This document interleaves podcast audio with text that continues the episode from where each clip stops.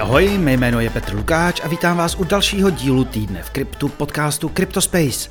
Je pondělí 15. ledna a vás čeká přehled toho nejdůležitějšího ze světa Bitcoinu, Etheru a dalších. A než se vrhneme na všechno okolo asi tak trochu zklamání z bitcoinových ETFek, pojďme se podívat na trhy. Ty totiž navzdory obřím očekáváním mírně poklesly, a to o 2,6% na 1 bilion a 765 miliard dolarů. Největší zklamání je samozřejmě spojené s cenou Bitcoinu. Ten se sice po oznámení ETF fondů krátce podíval i na 49 tisíc dolarů, nakonec ale nákupní horečka nevypukla a za týden hlásí pokles o 2,6% na 42 715 dolarů za kus. A to se v noci na pondělí podíval i pod 42 tisíc. Naopak euforie a očekávání spojená s ETF fondy se po prohlášení šéfa BlackRocku přelila na dvojku Ether. Ten teď stojí téměř 2570 dolarů a za týden hlásí růst o 15%. A v pátek stál dokonce přes 2700 dolarů. Zbytek trhu byl celý takový rozháraný, létalo to nahoru a dolů, nakonec to ale pro většinu trhu dopadlo velice dobře. Bitcoiny se svými 2,6%, dokonce jedním z pouze dvou tokenů stop stovky, který byl v mínusu. Více, 5,3%, odepsal jen projekt Stex. Vítězů je tak zákonitě mnohem víc. Stop 100 je jim blockchain SUI, který si připsal téměř 82% a o čistých 80% vyskočil i Ethereum Name Service. 52% si potom připsal blockchain Celestia. A tady ještě krátká připomínka. Od nového roku podcast nevychází v psané formě na webu deníku E15. Abych ty písmenek chtivé nepřipravil o jejich pondělní čtení, obnovil jsem proto minulý týden newsletter. Takže pokud se vám hodí grafy, odkazy na zdroje nebo v dnešním díle například několik videí z rozhovorů, k odběru se můžete přihlásit na cryptospace.substack.com. A ti, kteří chtějí podcast podpořit a získat přístup k bonusovým epizodám a celým rozhovorům, ti se můžou stát členy na Hero Hero. Získáte tak přístup i do naší Discordové skupiny a v případě zájmu můžete předplatné pořídit se slevou i za kryptoměny. Vše na herohero.co lomeno Cryptospace. Tak a jdeme konečně na zprávy. A o čem jiném bychom se měli dneska bavit, než o bitcoinových ETFkách. A jak to tak bývá, týden stál opravdu za to. Jak jsme si říkali posledně, tak jejich spuštění se očekávalo ve středu 10. ledna. Už v noci den předtím ale začalo jedno velké drama – na profilu naší milé americké komise pro cené papíry SEC jsme se totiž už v úterý večer konečně mohli dočíst, že schválila všechny čekající žádosti a spotová ETF jsou na světě. Akorát teda, že vůbec. Hned na to jsme se totiž dočetli na profilu SEC i jejího šéfa Garyho Genslera, že účet komise byl kompromitován a že post nepsali jejich lidé, ale někdo, kdo si chtěl pravděpodobně pohrát s trhem. Člověk si říká, jak je to u takové instituce, kde je kurzotvorná snad každá sponka na dokumenty, vůbec možné. A je to vlastně jednoduché. Protože komise, jejíž šéf eh, ve svých zprávách a tweetech nabádá v uvozovkách hloupé američany k tomu, aby si už konečně sakra pořádně zabezpečili svoje účty, tak tato komise neměla sama nastavenou dvoufaktorovou autentifikaci na svém účtu. No a někomu tak stačilo typnout si heslo Doby for President a byl tam. Takže teď SEC nevyšetřuje zlé Coinbase a Binance, ale sebe sama, aby zjistila, kdo za to může a kdo na tom vydělal. No, každopádně ETFX jsme se nakonec dočkali a to už ve středu večer, kdy dostalo zelenou všech 11 žádostí. Ale přijetí zprávy bylo na trzích nakonec o dost vlažnější, než se čekalo, jak už je asi jasné z aktuální ceny Bitcoinu. Ten sice chvíli po oznámení paběrkoval okolo 46 či 47 tisíc dolarů za kus, na chvilku pak vystřelil až na 49 tisíc, pak ale nastal pád až na dnešní úroveň. Takže Dalo se to čekat nebo nedalo? No, jako správná se nakonec ukázala varianta, před kterou jsem tu varoval minulý týden na závěr. Tedy, aby se neopakovala přepálená očekávání jako u merge Etherea. Když jsem viděl ty předpovědi, jak za dva dny po ETFkách překonáme stará all-time highs a podobně, eh, prostě všichni byli moc přehypovaní a medvědi tentokrát vyhráli.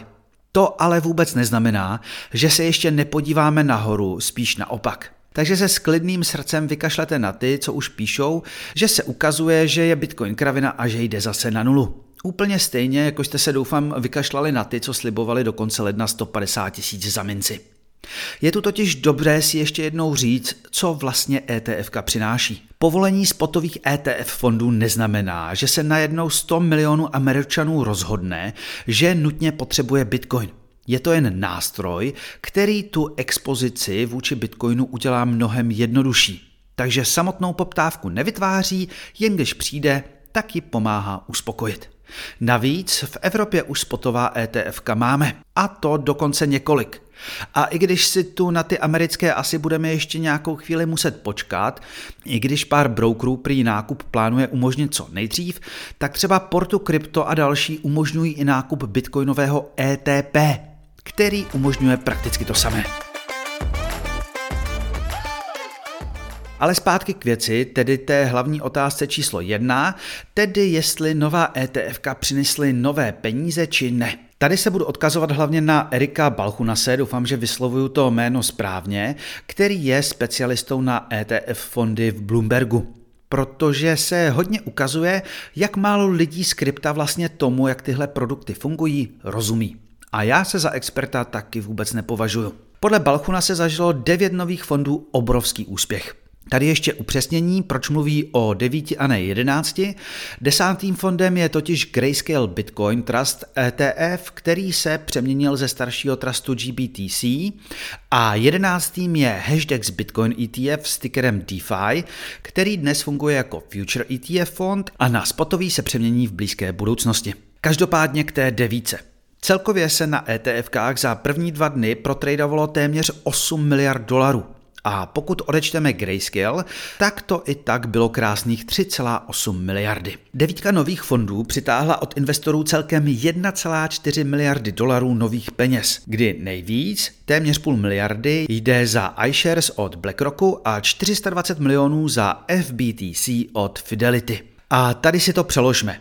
Nové peníze rovná se nové nakoupené bitcoiny. Celková čísla za všechny fondy jsou tedy o dost nižší než 1,4 miliardy, protože je kazí odtok 580 milionů z GBTC, ale to se asi dalo čekat. Podíly Grayscaleu se totiž dali poslední rok a půl či víc koupit s velkou slevou. To, že se prodávaly prakticky pod cenou bitcoinů, které teda držel na svých účtech, eh, na jedné straně investory dlouho odrazovalo od toho, aby z investice vystoupili se ztrátou. A na druhou stranu to přivábilo řadu spekulantů, kteří se na rozdílu nyní pěkně vykešovali.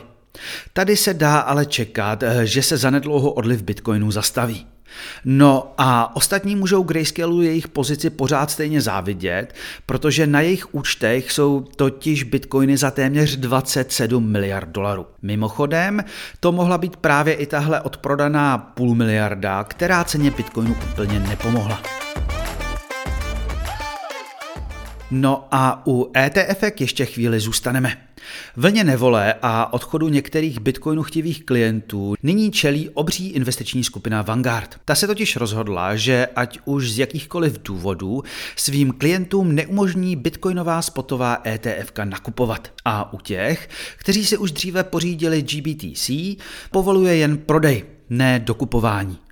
Podle šéfa firmy prý nemá Bitcoin žádnou vnitřní reálnou hodnotu ani potřebné cashflow. No až firma uvidí, kolik na tučných poplacích kasírují v Bullrunu ostatní, tak se tu už můžeme začít sázet, kdy otočí. S šéfem Vanguardu by si ale mohla potřást rukou pomatená Líza Vorenovic. Tato naštěstí neúspěšná kandidátka na prezidentku USA si u schválení ETF nenechala ujít příležitost, aby si do krypta nekopla jako prý do hlavního nástroje pro praní špinavých peněz a neprohlásila, že se SEC ve výkladu zákona mílí. Paní senátorka opět zapomíná, že oblíbeným nástrojem praní špinavých peněz číslo jedna je a ještě dlouho bude starý dobrý americký dolar, přes který se za posledních 6 let propralo 600 krát tolik, co v kryptu.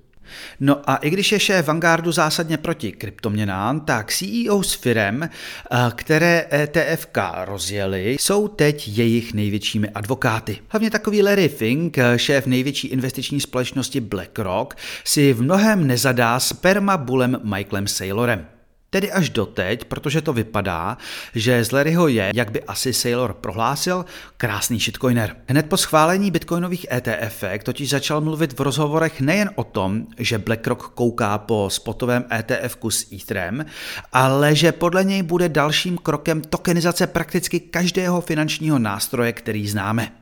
Když na svoji stranu získáte takového giganta, tak je to už jiná písnička. Video každopádně najdete v newsletteru i z pár kváky od podpantofláka Dobyho Genslera, který se na to příliš netváří. I proto se ale spekulanti hned po Bitcoinu vrhli na Ether, eh, který performuje za poslední týden mnohem lépe než Bitcoin. No a bohužel eh, někteří z těch CEOs a dalších se nechali unést až příliš a třeba takový investiční ředitel fondů Valkyrie Steven McClurk začal mluvit i o spotovém ETFku XRP. No ať si zakládají, co chtějí, ale toho bych se já nedotknul ani tyčí na dráždění hrochu. A jelikož o ničem jiném než o ETFkách se poslední týden moc nemluvilo, svoukneme ten konec hodně rychle. První zpráva je vlastně potvrzením dřívějších spekulací, o kterých jsme se tu už také bavili. Společnost Circle Internet Financial, vydavatel druhého největšího stablecoinu na světě USDC, prý tajně požádal o IPO a chce se stát veřejně obchodovanou společností.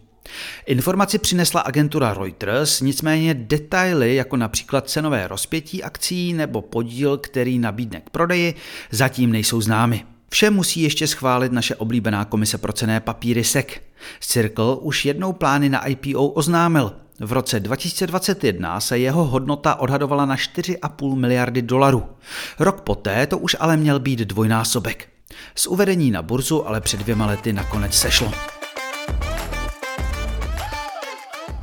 Teď jedna dobrá zpráva pro bitcoinery, která jim určitě udělá velkou radost. Protože to, co vždycky záviděli lidem z Ethereové komunity, byly určitě kočičky na blockchainu. A teď se konečně mohou dočkat. Projekt Taproot Wizards, eh, který na loňské mány Ordinals vybral od investorů 7,5 milionů dolarů a za kterým stojí Udy Wedheimer a Eric Wall, přichází se sbírkou Quantum Cats. Sbírka s třemi tisíci třemisty a tři a třiceti kočičkami prý uctí Bitcoin Improvement Proposal s názvem OP Cat. Tak chystejte peněženky.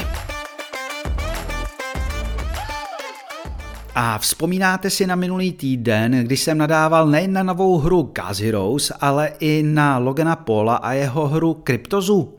No, ukazuje se, že on ten příběh vůbec nebyl ojedinělý. Podle projektu Big Blockchain Games List, což je, jak název napovídá, tracker všech možných GameFi projektů, tak podle něj v roce 2023 skončil vývoj na více než 30% ze všech sledovaných her. Přímo se jednalo o 248 kusů v první polovině roku a dalších 162 v druhé polovině roku 2023. Přiznám se, že netuším, jak takové číslo vypadá v klasickém herním průmyslu, ale v kryptu, kdy je vše rychle spojováno s prvotní investicí retailu, je ta statistika dost děsivá.